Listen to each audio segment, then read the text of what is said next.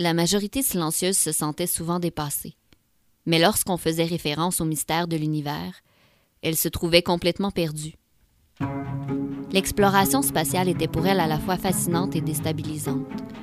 Elle avait été emballée de voir le premier homme marcher sur la Lune, d'apprendre la découverte du boson de Higgs et de pouvoir suivre la conquête de Mars comme une télé-réalité. Ces événements, qui prenaient la forme d'un véritable film de science-fiction, elle pouvait en être simple spectatrice en se laissant bercer par la voix suave et la diction parfaite de Charles Tisser. Cependant, elle ne pouvait supporter de devenir partie prenante des questions existentielles que l'univers apportait.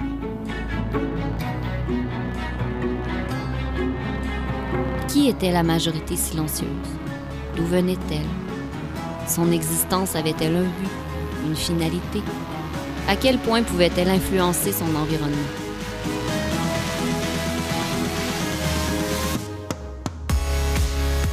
Ces interrogations profondes la décontenancaient. Complètement débalancée, elle tentait de s'agripper à tout ce qui lui permettait de retrouver l'équilibre, même si, bien souvent, les prises étaient lousses, à l'instar des réponses qu'elles offraient.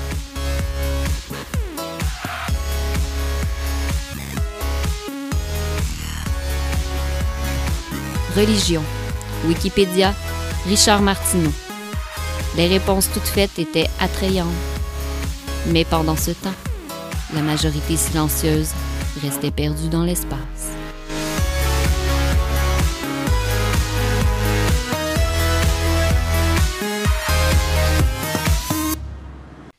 Bonjour tout le monde et bienvenue à cette édition de la majorité silencieuse du 22 février 2016. Bonjour tout le monde. Salut, salut! Bonjour. Salut.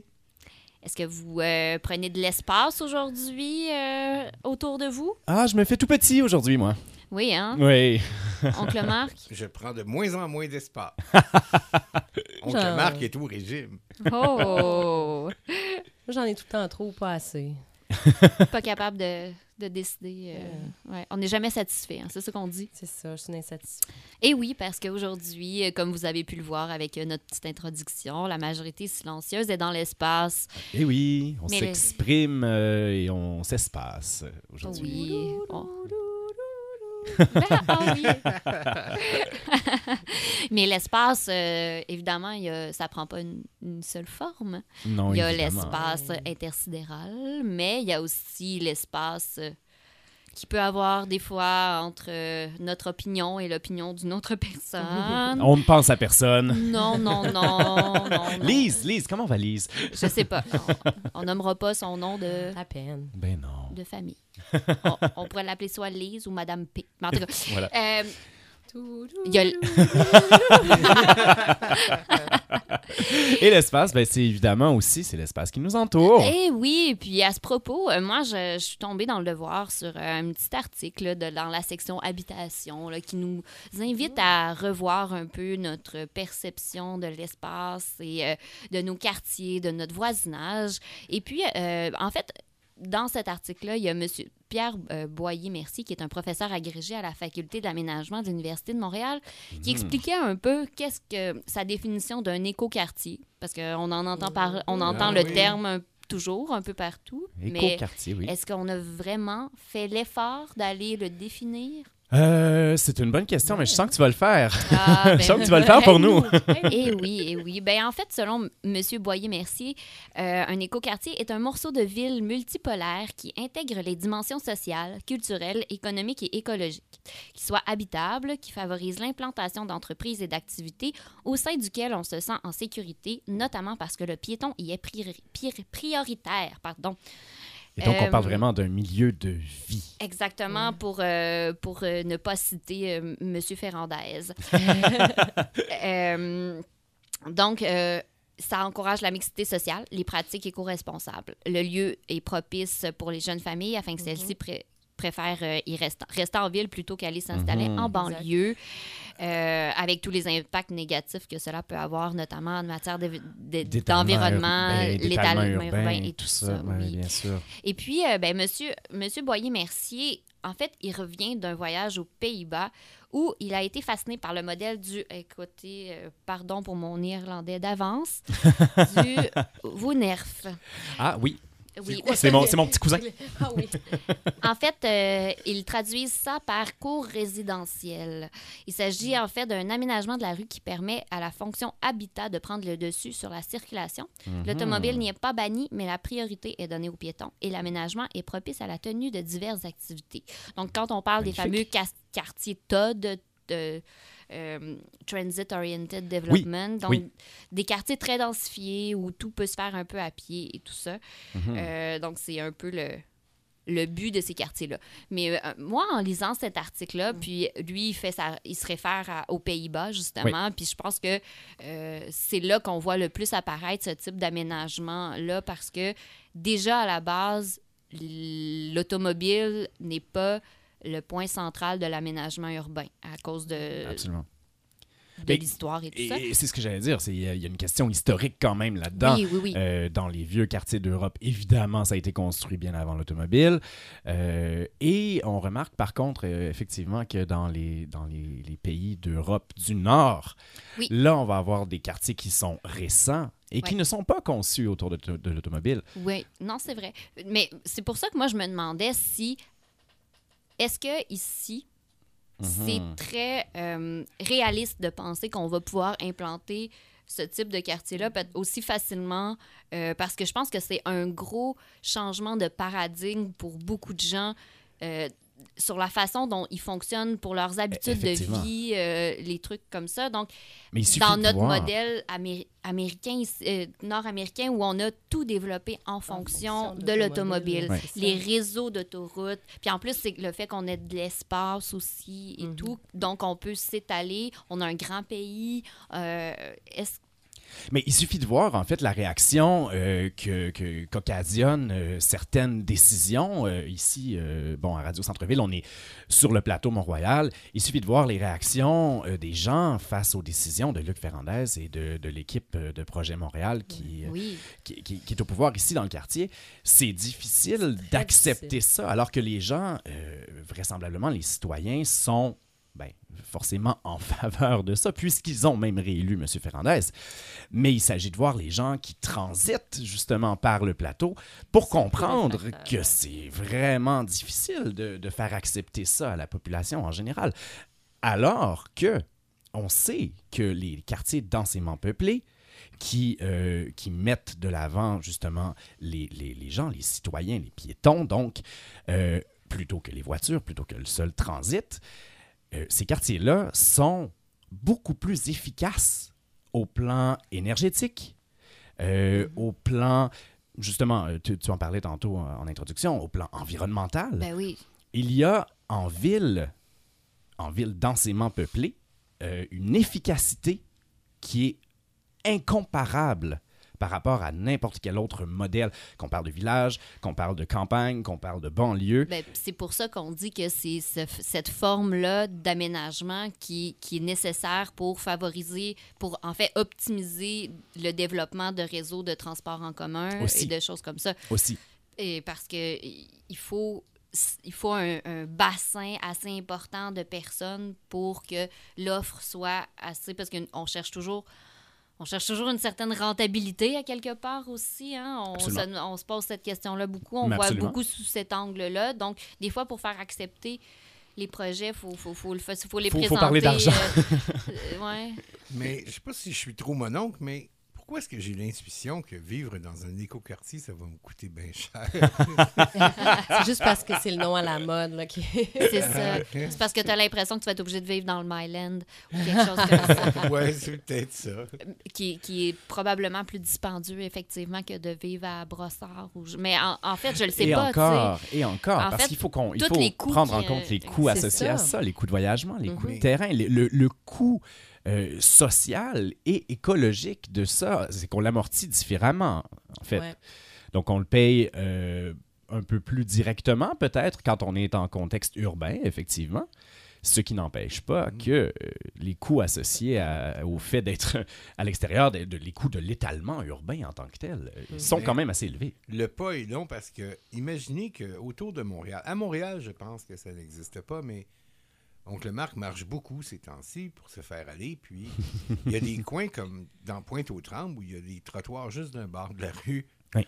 Et je me Ouais. souviens aussi que c'était le cas. euh, Et la rue est extrêmement large. À Laval. Oui. C'est tellement Quand il y a un conçu trottoir. pour l'automobile Ouais. que là, le piéton ne peut pas passer ou au péril de sa vie doit traverser la rue pour avoir un des deux bars parce qu'il y a Mhm. juste un trottoir d'un Mhm. bar Oui. une petite bande minuscule. Mais ça, c'est ça, même- c'est comme le trottoir de 44 cm du Euh, plateau Mont-Royal.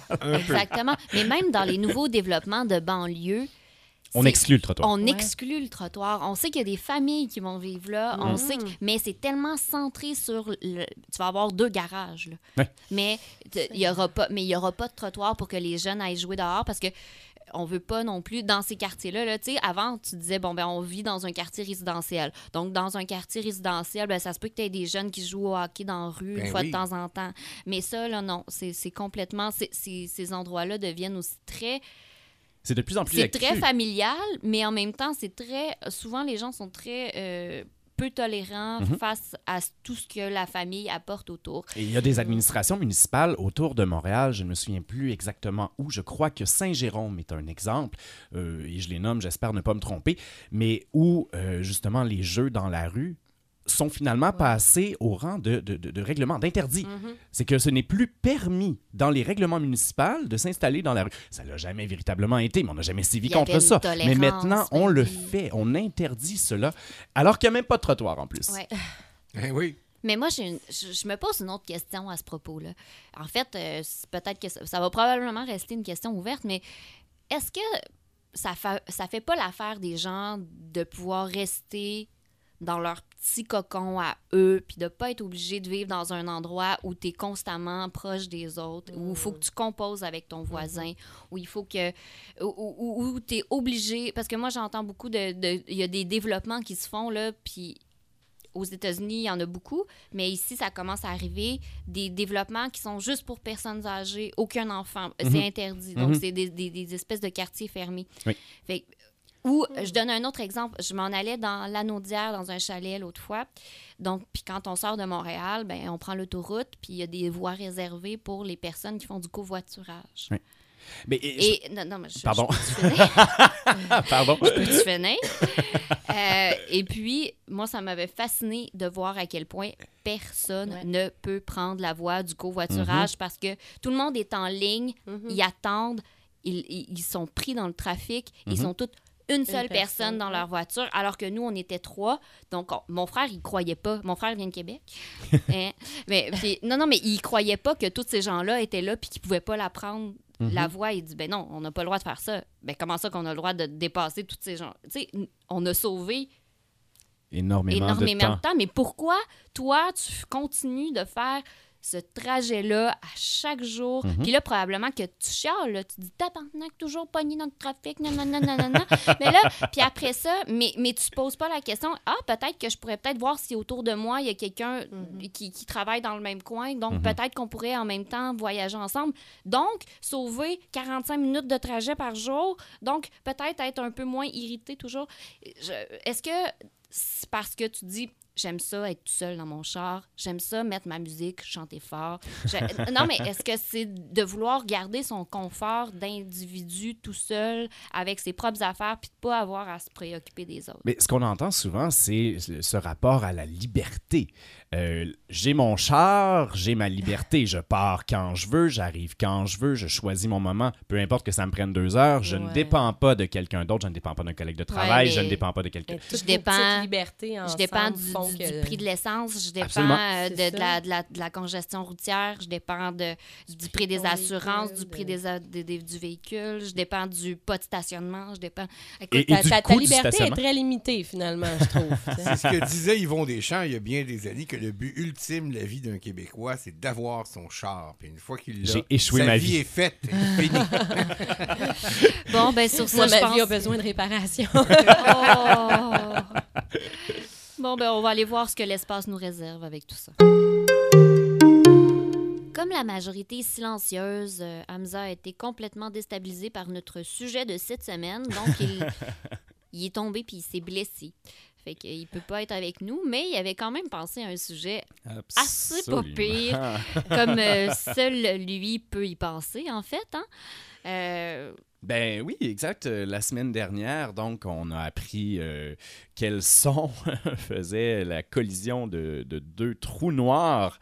Et, euh, ben, je vu pense que Hamza il a été déçu. Il a été très déçu. Alors, il nous a dit que puisque c'est décevant, point de vue sonore, euh, je vous envoie des suggestions euh, de comment ça devrait sonner deux trous noirs qui se rentrent dedans.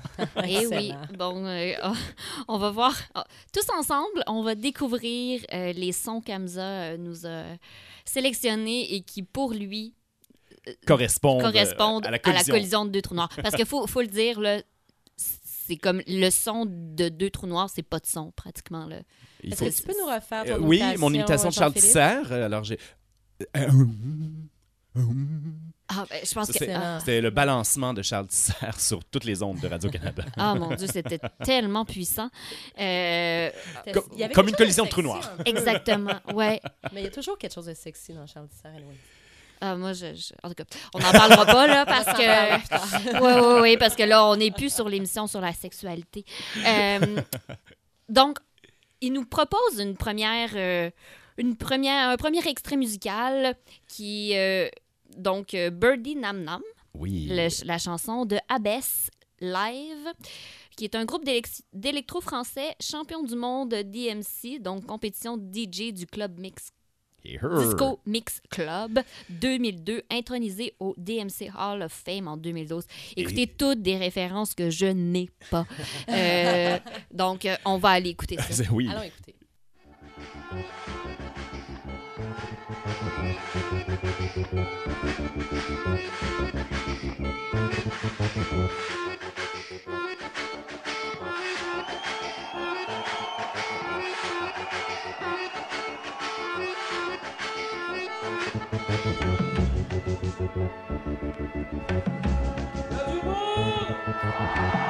c'est comme une collision de plusieurs trous noirs en même temps. hein. Ben oui, puis en plus, euh, le trou noir, euh, il nous demande si on est euh, pépé dans la salle. C'est fantastique. Euh, je- vos, vos impressions. Toi, toi, euh, Mélanie, j'ai- pas aimé ça, je pense. pour, pour là, Mélanie. je le dis ça parce Hamza n'est pas là. Oui, ça va bien. C'est ça. Parce que d'habitude, il ne faut pas en parler. hein. Si on n'aime pas ces choses-là, il, il boude dans son coin et tout. Et Et donc- pas, petit, hein. D'après moi, il va être là les, les Oui, prochaines c'est fois. ça. Euh, autre suggestion euh, que personnellement, moi, je trouve ça assez intéressant, c'est euh, Borealism avec euh, la pièce Osaka qui est sur l'album Rhapsody. Euh, en fait, euh, Borealism, c'est c'est un producer de Moscow, Idaho. Euh, Oh, et, je- et- et- et oui. Je savais même pas qu'il y avait un Moscou en Idaho. non, c'est Mais- ça. Et, euh, et euh, Hamza nous dit c'est étonnamment dark pour quelqu'un qui, a priori, a grandi dans l'industrie de la patate. Et je ne peux, je ne peux que lui donner raison là-dessus quand même. On écoute un petit bout. Ben oui.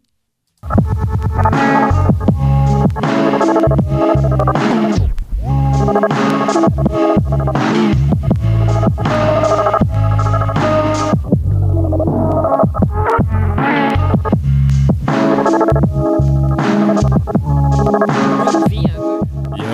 effectivement quelque chose qui, encore une fois. Il y a quelque chose qui se passe dans l'espace. Oui, hein? oui, Ben oui, ben oui, tout à fait. Euh, c'est un petit peu plus groovy, je trouve, comme, euh, comme, comme collision. euh, mais mais tu sais, qui dit que ça se fait dans la totale violence? hein?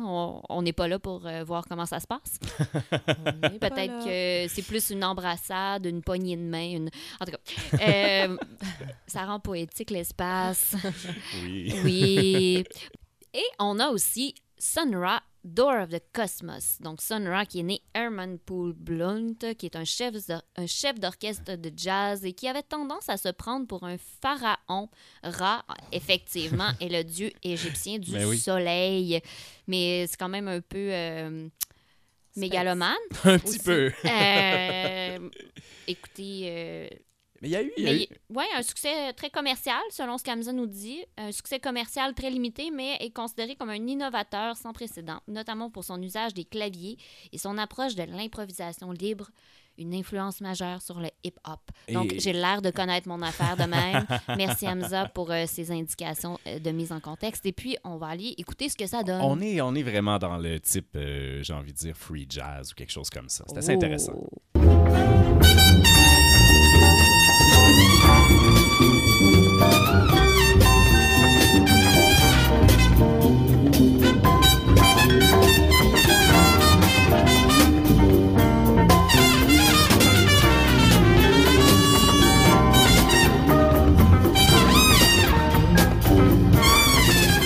Vraie danse, euh, une vraie danse de trou noir. Ah, ça, j'aime ça. Vraiment, là. Ouais. Je pense que. je- Planète, là. Et sinon, pour poursuivre dans, dans la liste, euh, il nous proposait également The Floozies avec Booger Bear. Euh, Ce qui, selon la traduction. non, non, non, mais il faut que je- faut qu'on le dise. Là, c'est, c'est un ours euh, aux crottes de nez. Voilà.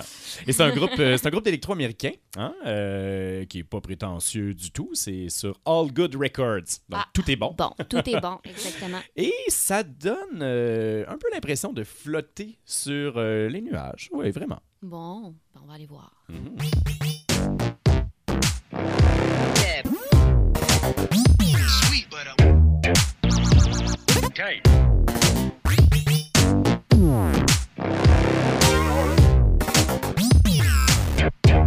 Player, she was a booger bear.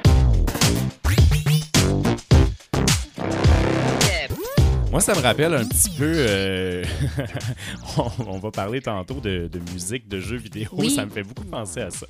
Ah, ben oui, c'est vrai que ça a un petit quelque chose de, de, de, de musique de jeu. C'est un petit quelque chose de Tetris Ouais. 1984. Mais Mais je oui. ça en jouant en solitaire aussi. Ah, aussi. Ouais. Mais jusqu'à maintenant, euh, Hamza a une, une petite sélection euh, plutôt intéressante, je, je dois dire. Ben, c'est plus intéressant que. On apprécie toujours ton imitation. Merci. Ça se peut qu'on te demande Alors, encore de j'imite le Charles. Tisser qui, Qui imite un trou noir. C'est- toute qu'une mise en abîme, tout ça. Euh, et on a aussi, donc, Cosmic avec Place to Place, un kit de 16 ans qui fait du Dreamwave d'astronaute.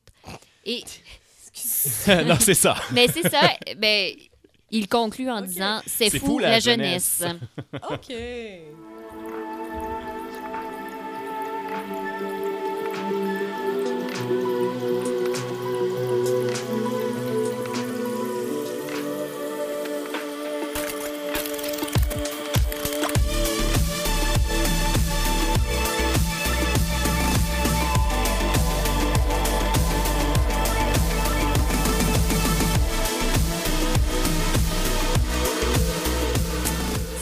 La jeunesse.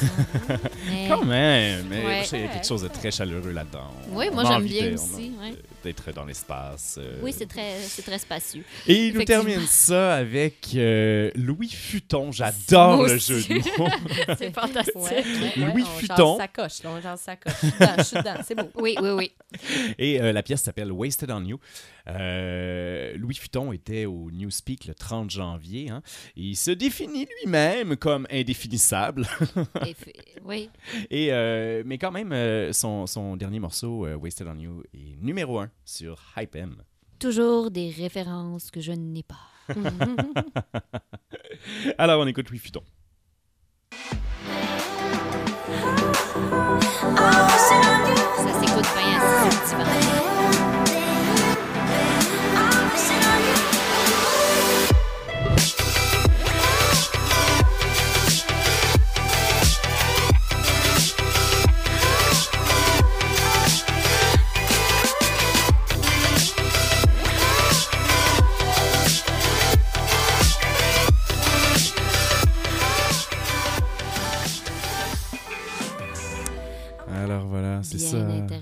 C'est ça la sélection de, Ça me de donnait envie trous de danser noirs. autour de ma sacoche. Ben, e- effectivement, je pense que c'était le... Oui, c'est- ça devait...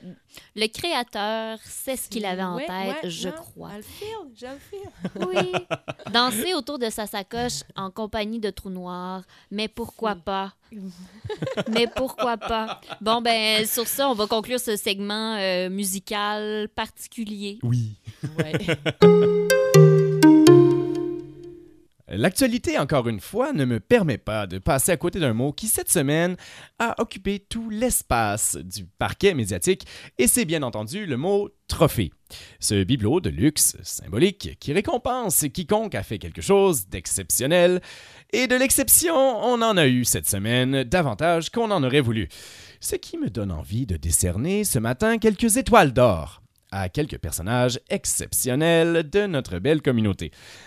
Alors, on a appris au courant de la journée samedi que le gouvernement fédéral pourrait soutenir Bombardier, lui aussi à hauteur d'un milliard de dollars, tout juste après, pourtant, que l'entreprise ait annoncé le licenciement de plus de 7000 de ses employés, dont 2400 au Québec. Ironiquement, au provincial, Philippe Couillard, récipiendaire donc de notre première étoile d'or, se réjouissait du nouveau départ de l'entreprise le jour où elle annonçait, de pair avec ce renvoi massif, la vente de 45 avions de type C-Series, un avion qui ne nous amène pas dans l'espace, ni même en orbite, mais seulement d'un continent à l'autre. Bref, ça vole pas chez Bombardier, mais réjouissons-nous, les actionnaires sont heureux au ras des pâquerettes. Parlant de vol plané, il y a Christine Saint-Pierre, notre ministre des Relations internationales, qui s'est dite réfractaire à une augmentation des frais de scolarité pour les étudiants étrangers.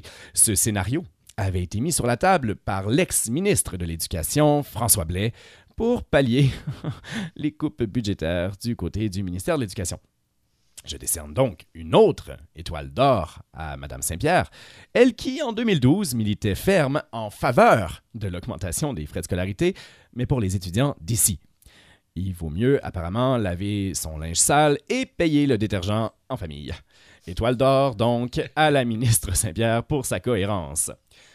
Parlant de cohérence, une galaxie d'or à la justice marchande américaine qui autorise gentiment la chanteuse Kesha à poursuivre sa carrière auprès de son présumé agresseur Lucas Sebastian Gottwald.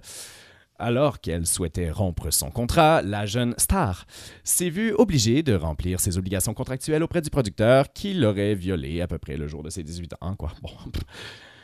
Tout de même fascinant que Sony, Sony Music, n'intervienne pas pour rompre elle-même le contrat qui oblige une de ses vedettes à souffrir encore six albums en dépit des atteintes à son intégrité physique. Poussière d'étoiles donc à Sony et pas d'or. Une dernière étoile, celle-là par contre véritablement méritée, à l'auteur du nom de la rose, euh, Umberto Eco, décédé cette semaine, lui qui m'a fait écrire il y a six ans sur l'hypercodage idéologique et d'autres concepts assez space, merci. Une étoile filante, donc, ce Umberto, qui nous aura illuminés, trop brièvement, et il nous en faudrait davantage, comme lui, au firmament, pour éclairer notre compréhension du monde. Et je ne ferai même pas de blague. C'est tout. Mélanie Michaud, rebonjour. Bonjour. Alors, euh, l'espace, ça t'a inspiré? Oui, tout en poésie. Ben, on écoute ça. Merci. L'espace d'un toc. L'espace qui m'entoure. Celui qu'on me donne. Celui que je réquisitionne. Les espaces vides, les troués, les en suspens. Les au pluriel, si singuliers à ma première personne, ou à ton impératif. Sauve-le. Le tien, le mien. Imagine si je rentrais dedans, avec le conditionnel et le possessif. Même sur la pointe des pieds, j'y foutrais le bordel, dans ton espace. Espace imaginaire, espace littéraire, l'espace puissant entre les silences, l'espace troublant entre les absences. Tout cet espace entre mes bras qui attend de tâter tout l'ambiant et mettre des sons appartenant à la liberté de se mettre. L'espace transformable, celui plus transportable. J'ai la trouille des grands espaces, pas les verts, les noirs, les noirs barbouillés puis les noirs de monde. J'aime les huis clos, les existentialistes aussi. Jamais trop vide, ni trop plein. Juste un verre ou un autre pour la route. faut espacer les consommations. Ça prend un espace pour danser aussi, car je ne sais jamais quand je pourrai être heureuse. S'offrir un lieu commun qui serait propice aux chorégraphies apprises par cœur. faut espacer les émotions. Il y a des espaces pour tout et des espaces entre tout. Entre nous, c'est-tu assez? Ça peut pas toujours fitter.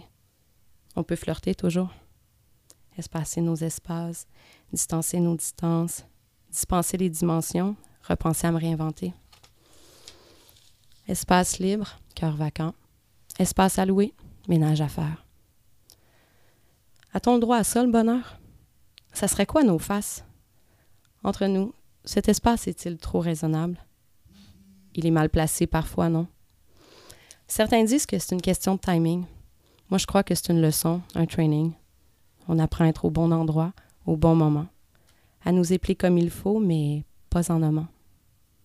Je n'y trouve aucun sens. Ça doit être comme cela qu'on s'étourdit. Il y a tellement d'espace autour de toi, je n'arrive pas à te murmurer quoi que ce soit, même pas ce que tu penses, même pas ce que tu fuis. J'y ai cru l'espace d'une journée, un court laps de temps à réévaluer. Tu me le diras, car après tout, moi aussi. J'aime l'espace entre mes yeux, par là où passent mes idées croches, mes pensées louches. Tu y figures souvent, mais pas comme figurant. En tout cas. J'aime la touche espace sur un clavier. Bien planquée, bien longue pour ne pas être manquée. On peut la frapper, l'accrocher ou l'effleurer du bout des doigts. Il est difficile de manquer l'espace. Faut bien espacer nos mots. Encore faut-il lire entre les lignes. Espacer les mots. J'espace toujours mes mots dans un bon tempo. Écoutez. Toc, toc, toc. Voyez? C'est tout le temps comme ça dans ma tête. J'écoute, j'assimile, je parle, je construis des idées, mais j'entends les sons. C'est fatigant. Je les compte. Quatre syllabes, quatre voyelles, trois mots, deux espaces. Et il n'y avait pas de complément. Je les compte.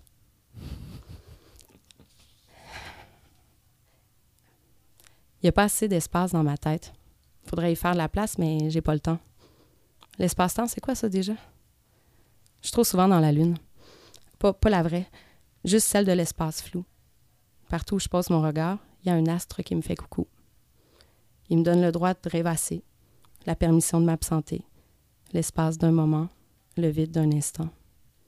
Tente pas d'être une étoile des fois. Toi, tu penses à moi quand tu tombes dans la lune? Je fais-tu partie de tes espaces? Tu me verrais briller? Je compte les mots entre ce que tu dis et ce que j'existe. Deux temps, trois temps, quatre temps. Noir, blanche, blanche, double croche. J'aurais aimé composer de la musique. J'aurais pu être virtuose ou admirée, qui sait. Beethoven était souvent pris dans les espaces à l'air. Dans l'espace, il y a plein d'étoiles qui n'ont pas de nom. J'aimerais ça faire ça. Toutes les baptiser. Mais pas avec l'eau bénite, juste des prénoms avec des lettres. Moi, je compte les mots. Pour moi, il n'y a que les mots qui comptent. Le reste, c'est une paire d'espace. 26 lettres, 11 voyelles, 9 E, 8 mots, 5 espaces, 2 ponctuations. Je devrais écrire des lettres d'amour. Tu pourrais les lire en attendant. En attendant, moi, je compte les mots. Il n'y a que les mots qui comptent. Mélanie, merci. Je suis un peu space, hein?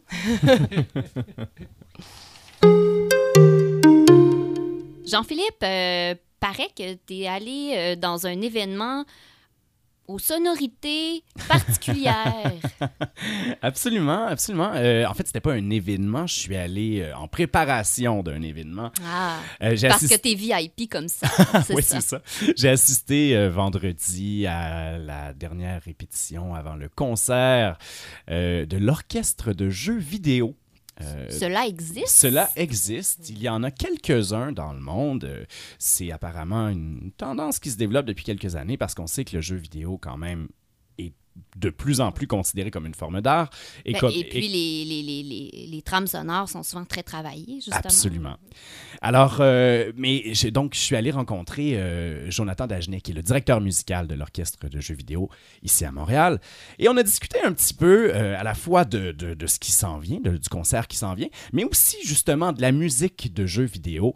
Et évidemment, la première chose que j'ai voulu savoir, c'est bien sûr, mais pourquoi le jeu vidéo? Oui. hein? Euh, pourquoi jeux vidéo? C'est que j'ai tout le temps été un fan de, gaming quand j'étais jeune. Je jouais beaucoup au, ce qu'on appelle maintenant les consoles rétro, NES, SNES et compagnie.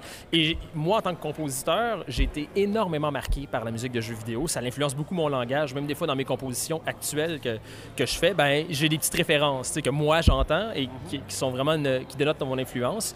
Donc, un orchestre qui se dédie à la musique de jeux vidéo, pour moi, c'est une expérience artistique complètement à part de mes autres orchestres aussi. Et c'est quelque chose de tellement rafraîchissant aussi, puisque justement, euh, c'est tous des arrangements originaux qu'on joue. Donc, on prend de la musique de, plusieurs consoles et on les fait. Donc, c'est une passion. Ça, ça la de mes passions, ma passion geek et ma passion musicale en même temps. Et donc, évidemment, Émilie, tu te doutes bien que euh, quand on parle comme ça de musique de jeux vidéo, on l'évoquait tantôt, oui, bien sûr, c'est quand même de la musique de plus en plus recherchée. Mais par rapport, évidemment, à la musique euh, proprement classique ou même les arrangements contemporains d'orchestre symphonique et des trucs comme ça, euh, j'ai demandé à Jonathan, est-ce qu'il n'y a pas encore un petit snobisme euh, qui persiste de ce côté-là? Ah oui, hein? Ben, en fait, on peut comprendre d'où est-ce que ça provient. C'est que, dans les anciennes, anciennes consoles, où il y avait deux, quatre pistes, c'est sûr que, les moyens étaient très limités. Donc, c'était souvent des, des boucles de une minute, une minute et demie avec un thème très, euh, excusez l'anglicisme, très catchy pour, justement, pendant qu'on joue, il y a quelque chose qui, qui nous entraîne. C'est sûr que quand on s'en va, mettons, du côté des RPG, ce qu'on va parler tantôt, là, la musique est plus comme un narrateur caché. C'est vraiment quelque chose qui va amplifier l'atmosphère, qui va amplifier les émotions.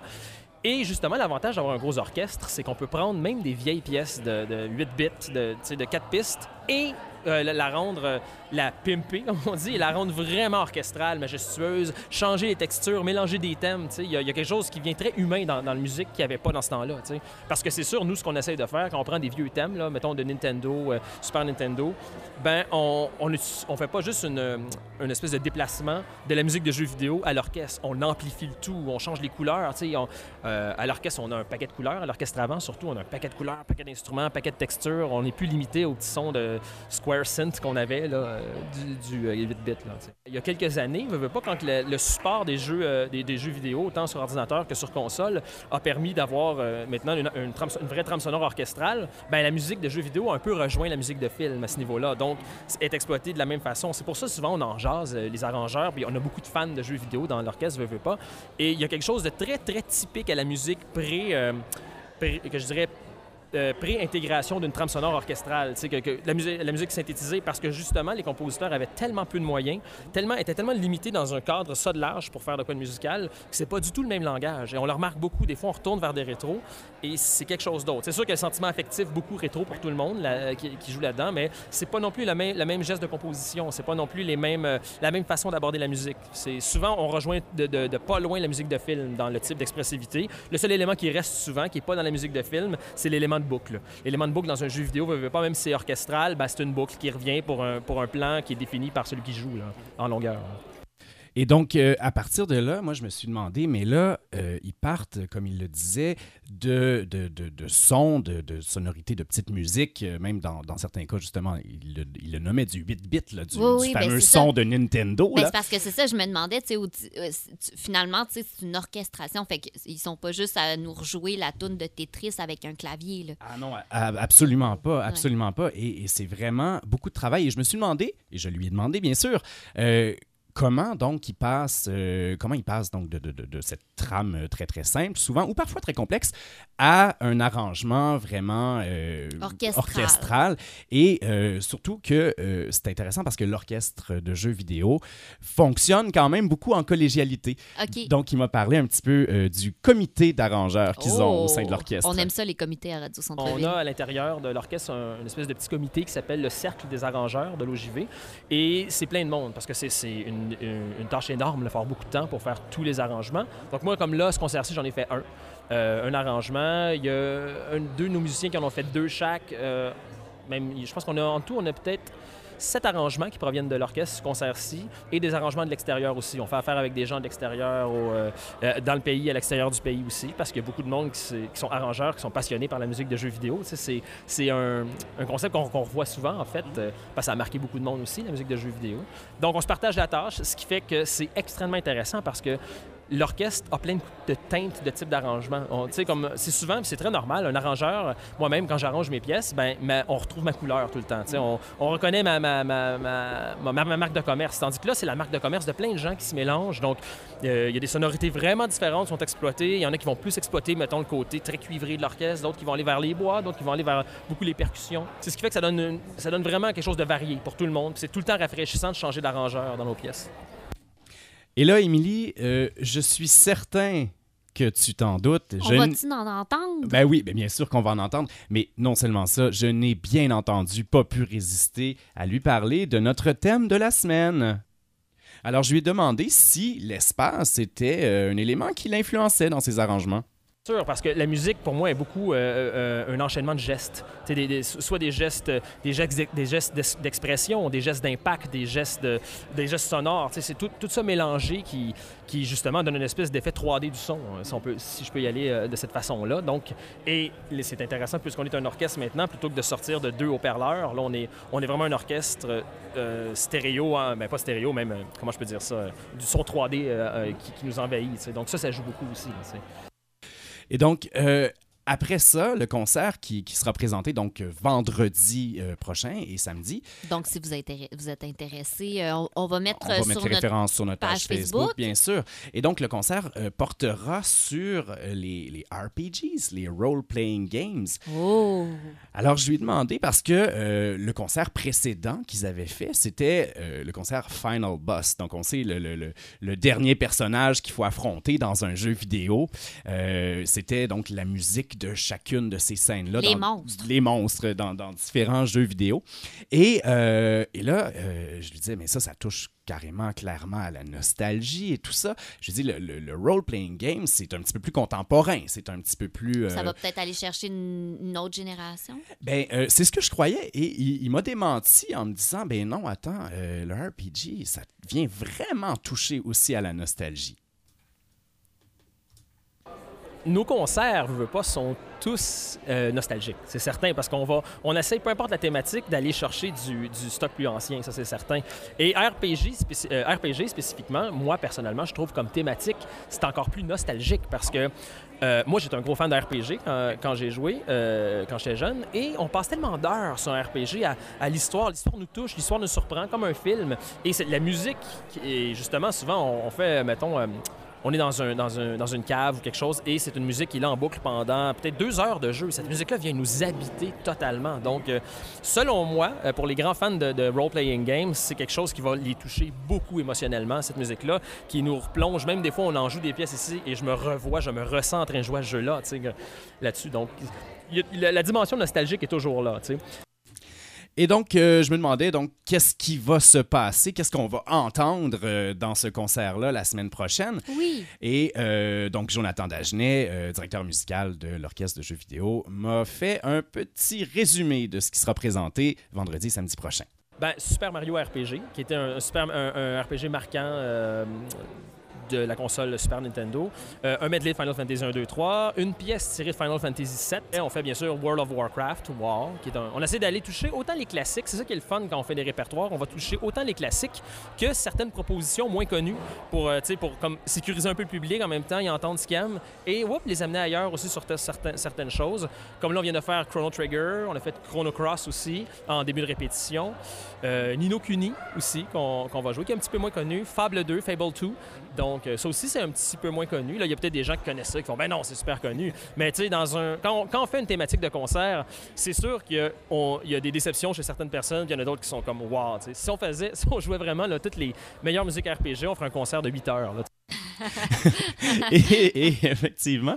Et euh, Jonathan Dagenet a eu la générosité de me laisser donc assister à, à- à une, portion de la séance de répétition.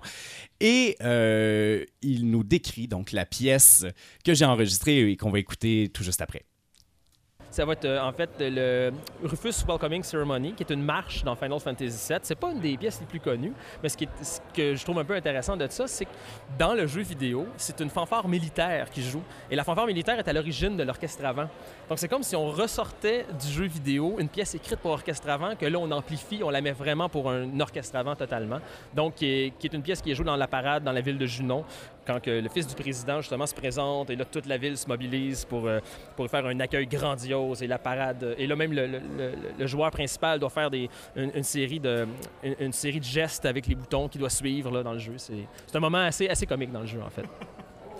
Alors, on, on sent quand même un petit peu le geek en lui. Hein? Ah ben écoute, j'imagine là pour avoir un euh, pour monter des concerts comme ça, il faut justement avoir une certaine passion. Moi, moi, je connais beaucoup beaucoup de gens euh, qui ont cette espèce de passion là quand ils en parlent aussi, puis euh, même pour les, les musiques et tout. Mais là, je veux aller l'entendre. Oui, alors on, on écoute ça dans un. Dans, euh, juste le temps de vous dire. donc, les concerts auront lieu, je l'ai dit déjà, vendredi et samedi prochain, les 26 et 27 février. C'est à la salle Marguerite Bourgeois de- du collège Regina Sunta, Ah, qui, est- ok. qui est par ailleurs une, une superbe salle avec une très très belle acoustique. Alors voilà, on écoute un petit bout donc de, de, de cette euh, marche, euh, oui, extraite de Final Fantasy VII.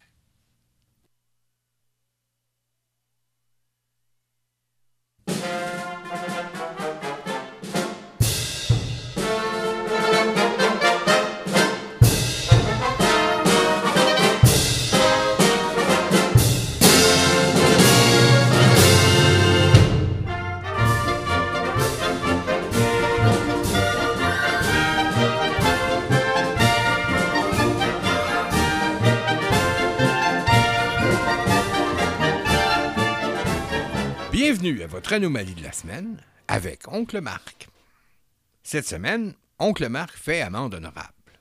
Car nos deux dernières anomalies, ou si vous voulez une seule anomalie en deux parties, où Oncle Marc élaborait un parallèle entre deux délires homicides de masse, nazis et grands serbes, avaient de quoi faire dresser des cheveux sur la tête et se réveiller au beau milieu de la nuit en hurlant de terreur. Pas très léger, disons. Cette semaine, on fait plus Entertainment et Star System. Cette semaine, Oncle Marc vous raconte une blague, un one-liner plus exactement, tiré d'une de ses comédies préférées. Mais bien sûr, pour arriver à cette blague, il va falloir traverser d'autres sombres événements, puisque la comédie à l'italienne Le Fédéral, immense succès au box-office de 1961, se passe pendant la Seconde Guerre mondiale, vers la toute fin du régime fasciste en Italie. Cette tragicomédie satirique en glorieux noir et blanc, enracinée dans une tradition orale d'humour populaire et dialectal qui remonte plus ou moins à la nuit des temps et que les critiques de cinéma et les intellectuels du temps méprisaient unanimement et profondément, tout comme plusieurs siècles plus tôt, les letterati, les lettrés, méprisaient unanimement et profondément la fameuse commedia dell'arte. Bref, cette comédie à l'italienne raconte l'histoire d'un petit sous-officier fasciste, incarné par l'inénarrable Ugo Tognazzi, qui est chargé par ses chefs d'escorter jusqu'à Rome un important leader antifasciste, le professeur Bonafede, incarné par l'acteur français George Wilson, parfaitement post-synchronisé, pour qu'il y subisse un soi-disant procès spécial ordonné par le régime. Sauf que Rome, c'est loin et qu'on est en 1944. Le régime est sur ses derniers milles et il commence à régner le chaos d'une guerre civile. Alors nos deux compères, l'un prisonnier de l'autre, devront traverser l'Italie du Nord jusqu'à Rome grâce à toutes sortes de moyens de transport. Moto avec sidecar, jeep, jambes, bicyclette, autobus réquisitionné qui marche seulement dans les pentes descendantes, drésine. Et cette espèce de road movie à travers l'Italie en proie au chaos de la guerre est le parfait prétexte pour leur faire rencontrer toutes sortes de situations. Des bombardements, des champs de mines, des pelotons d'exécution. Ils vont tomber sur des nazis, sur des fascistes, sur une ado pillarde incarnée par la jeune Stefania Sandrelli dans un de ses tout premiers rôles, sur des Américains et aussi, vers la fin du film, sur des combattants de la résistance antifasciste. C'est de cette dernière rencontre que je tire mon anomalie cette semaine. Car dans cette scène célèbre du fédéral, la musique du film vire sur un dixaine, passant soudain de l'ironie au suspense lancinant, et il se produit alors, sous nos yeux incrédules, ce phénomène presque inimaginable. On voit des résistants antifascistes se comporter comme une gang de fascistes. C'est le monde à l'envers. La méthode d'exécution favorite des squadristes du fascisme italien, c'était de se mettre à 10, 15, 20 contre un homme désarmé, de le rouer de coups de manganello, c'est-à-dire de matraque, et de le laisser pour mort dans un coin sombre.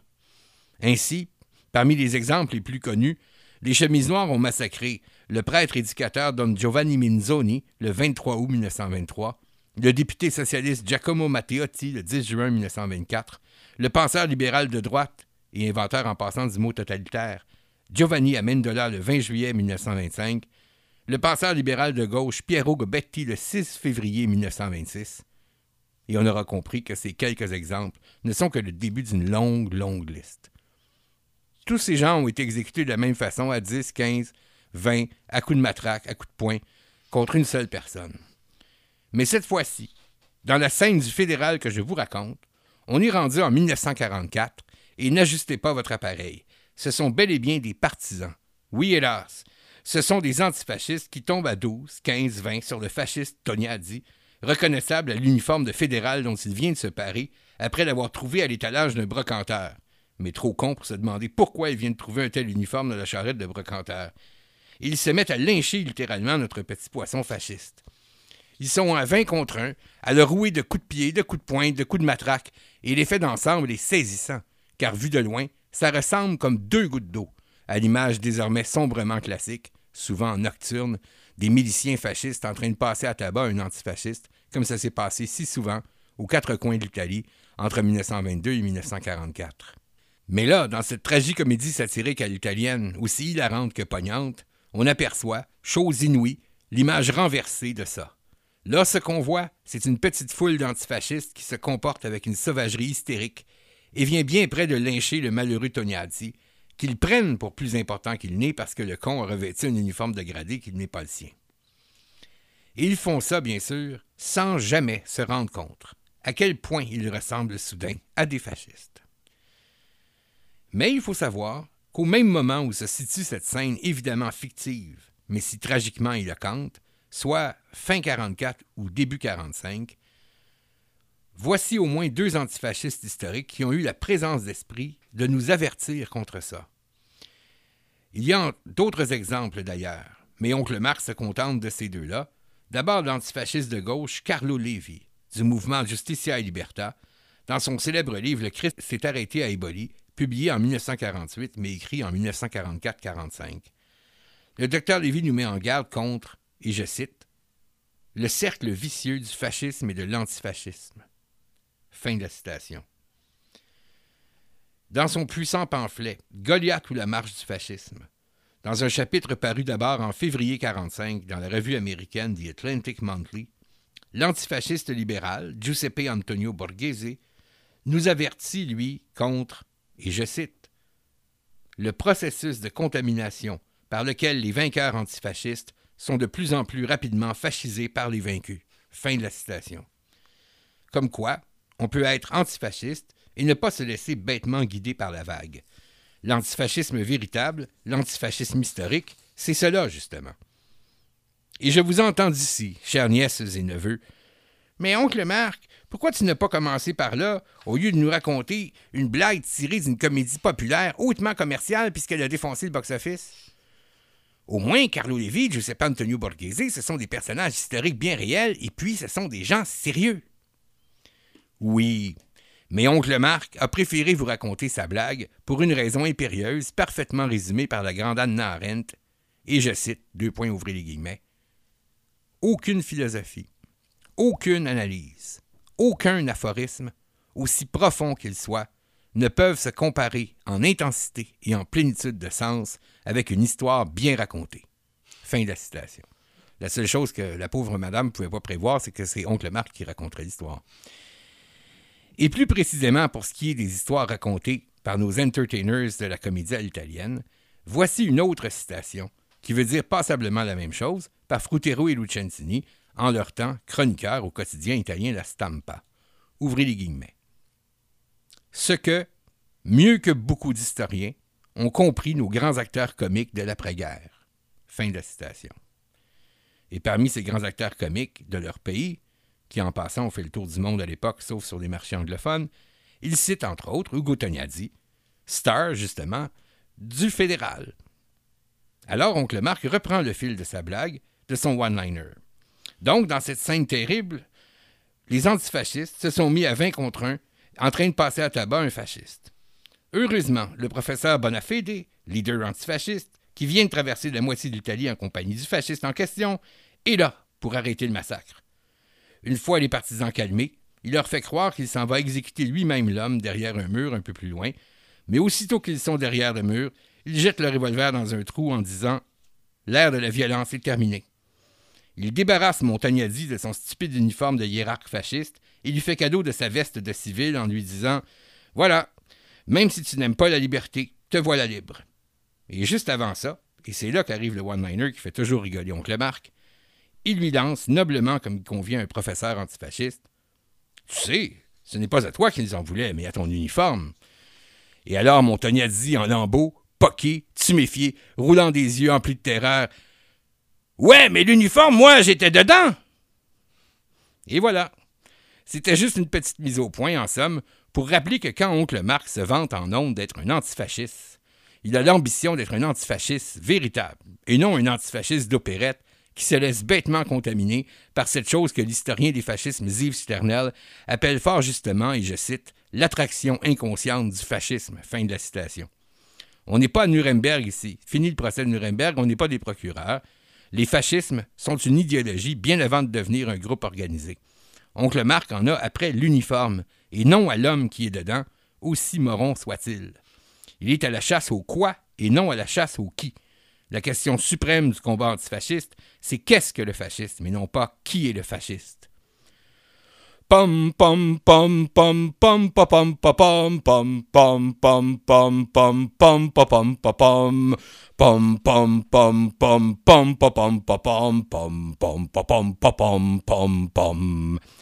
Cette mélodie était la première composée pour le cinéma en 1961 par le grand Ennio Morricone pour la comédie à l'italienne Le Fédéral avec Ugo Tognazzi, George Wilson et Stefania Sandrelli. Et dans cette blague du Fédéral se trouvait votre anomalie de la semaine. Vous avez le bonjour. C'est ce qui termine notre émission du 22 février 2016 sur l'espace. Eh oui. Et puis, comment euh, on se porte après tout ça? Ah, moi, je. je... J'ai besoin d'espace, là. Je Ouais, veux- hein. ouais. Je C'est vrai qu'on- air, On était tous espaces. confinés dans un petit espace pour l'enregistrement de cette émission-là. Et euh, probablement qu'on commence tout à respirer le même air. là. Fait que, euh, Bien sûr. Là, on commence à être vicieux. Donc, Alors, euh, ben, merci Jean-Philippe. ben, merci à toi, Émilie. Ça fait très plaisir. Merci à Marc. Merci à Marc. Merci à Hamza d'avoir euh, été semi-là. Et Absolument. puis, euh, merci beaucoup, Mélanie. Ben, fait plaisir, plaisir. Oui. On se retrouve la semaine prochaine avec euh, comme thème, ben, parce que ça revient juste une fois aux quatre ans, hein, des Mhm. années. euh, Mhm. Bis- élections. Ah, non. euh, presque, presque. Mais des émissions sur la bisexualité. La bisexualité, comme on aime bien l'appeler. Donc, nous parlerons d'année bisextile la Oui, semaine parce prochaine. qu'on va être pile le 29. En plus, Ah, Ben, on pouvait ok. pas passer à côté. Mais en attendant, on peut encore aller réécouter l'émission de cette semaine, Jean-Philippe. bien sûr, on peut nous réécouter en balado- en balado-diffusion via l'iTunes Store. Et on peut aussi nous parler hein, sur Facebook, Hey. facebook.com, RCV, majorité silencieuse. Vous venez nous parler et puis, bien sûr, ben, on vous répondra. Laissez-vous aller comme sous un article de Richard Martineau, là. Un peu. Ouais, ouais, je vais me faire un plaisir de vous envoyer un petit toc- autocollant drôle. moi. Ah oui, Oh! Et puis, ben moi, euh, je vous ferai aussi un petit message parce que Radio Centre-Ville, euh, où on, on produit notre émission, euh, est actuellement en campagne de financement. Donc, euh, c'est un, organisme communautaire qui, malheureusement, ne peut pas... euh, fonctionner euh, à l'amour et l'eau fraîche de ses auditeurs. Donc, euh, il faut des petits fonds. Donc, euh, on vous invite à aller sur le site Internet de Radio Centre-Ville, donc au www.radiocentreville.com, sous l'onglet Campagne de financement 2016 et Soyez contribuer. généreux. Ben oui, Soyez parce généreux. que si on n'a plus de micro, on ne pourra plus vous parler. bonne semaine.